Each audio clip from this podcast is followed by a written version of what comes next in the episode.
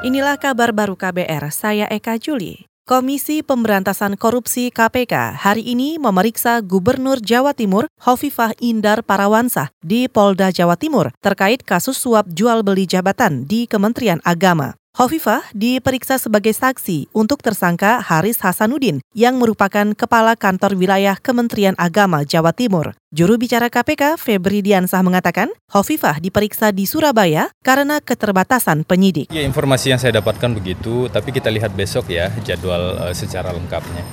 Saya sejak hari ini, jadi kan timnya juga uh, terbatas ya uh, penyidiknya sehingga beberapa kegiatan tersebut dilakukan di Jawa Timur dan sekaligus pemeriksaan dilakukan di sana. Juru bicara KPK Febri Diansah menambahkan, selain Hovifah, penyidik juga memeriksa empat orang lain dari unsur pejabat dan PNS kantor Kementerian Agama Jawa Timur. Sebelumnya, nama Hovifah sempat disebut bekas ketua P3 Roma Hurmuzi atau Romi yang juga telah berstatus tersangka. Romi mengatakan Hovifah ikut merekomendasikan nama Haris sebagai kepala kantor Kementerian Agama Jawa Timur. Kita ke soal pemilu. Komisi Pemilihan Umum KPU tidak keberatan dengan usulan pembentukan Tim Pencari Fakta atau TPF Pemilu 2019. Komisioner KPU Hashim Asyari mengaku siap dimintai keterangan dan membuka data secara transparan. Meski begitu, ia meyakini KPU telah bekerja secara akuntabel. Kalau Anda tidak puas, gugat ke MK, nggak bisa. Penyelenggara pemilu itu bekerja dengan prinsip tanggung jawab, akuntabel akuntabel itu artinya apa? Bekerja dengan penuh tanggung jawab dan kerja-kerjanya harus dapat dipertanggungjawabkan. Jadi kalau ada misalkan ya rekapitulasi di tingkat kecamatan itu apa sih yang direkap?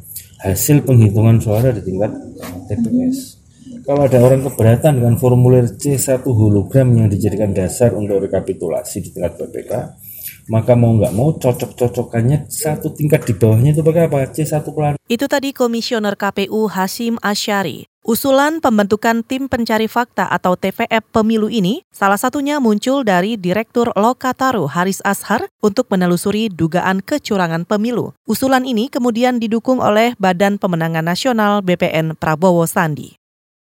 Kita ke Sumatera Utara. Badan Narkotika Nasional atau BNN Sumatera Utara menangkap Hairul Arifin alias Dedek Kunto, narapidana Lapas Tanjung Gusta Medan, lantaran terlibat jaringan narkotika internasional. BNN juga menangkap empat orang lainnya dan menyita barang bukti sabu-sabu seberat 8 kg. Kepala BNN Sumatera Utara, Atrial, mengatakan Hairul mengendalikan peredaran narkoba dari lapas. Hairul merupakan napi kasus narkoba yang difonis 8 tahun penjara. Selanjutnya petugas kembali melakukan pengembangan dan melakukan penangkapan terhadap seorang warga binaan atas nama tersangka Khairul Arifin Al-Sibuan alias Dede Kunto sebagai warga binaan Lapas Kelas 1 Tanjung Gusta yang mengakui jika itu tadi Kepala BNN Sumatera Utara Atrial. Pengungkapan kasus narkotika ini bermula dari tertangkapnya tersangka Ian di Rantau Utara, Labura, sekitar dua pekan lalu. Aparat kemudian mengembangkan kasus dan meringkus tiga orang lainnya. Dari keempat orang ini, polisi bisa mengungkap keterlibatan Hairul Arifin alias Dede sebagai pengendali peredaran narkoba dari dalam penjara. Saudara, setidaknya 17 titik di Jakarta terendam banjir akibat meluapnya Sungai Ciliwung. Jakarta Selatan misalnya seperti di Lenteng Agung, Rawajati, dan Pejaten Timur, ketinggian air mencapai 20 hingga 170 cm.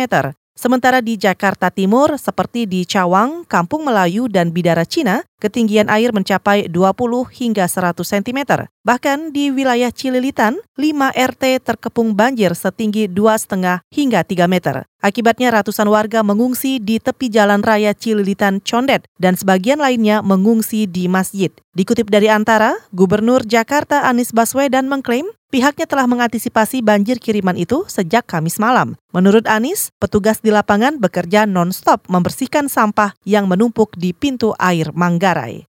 Saudara demikian kabar baru, saya Eka Juli.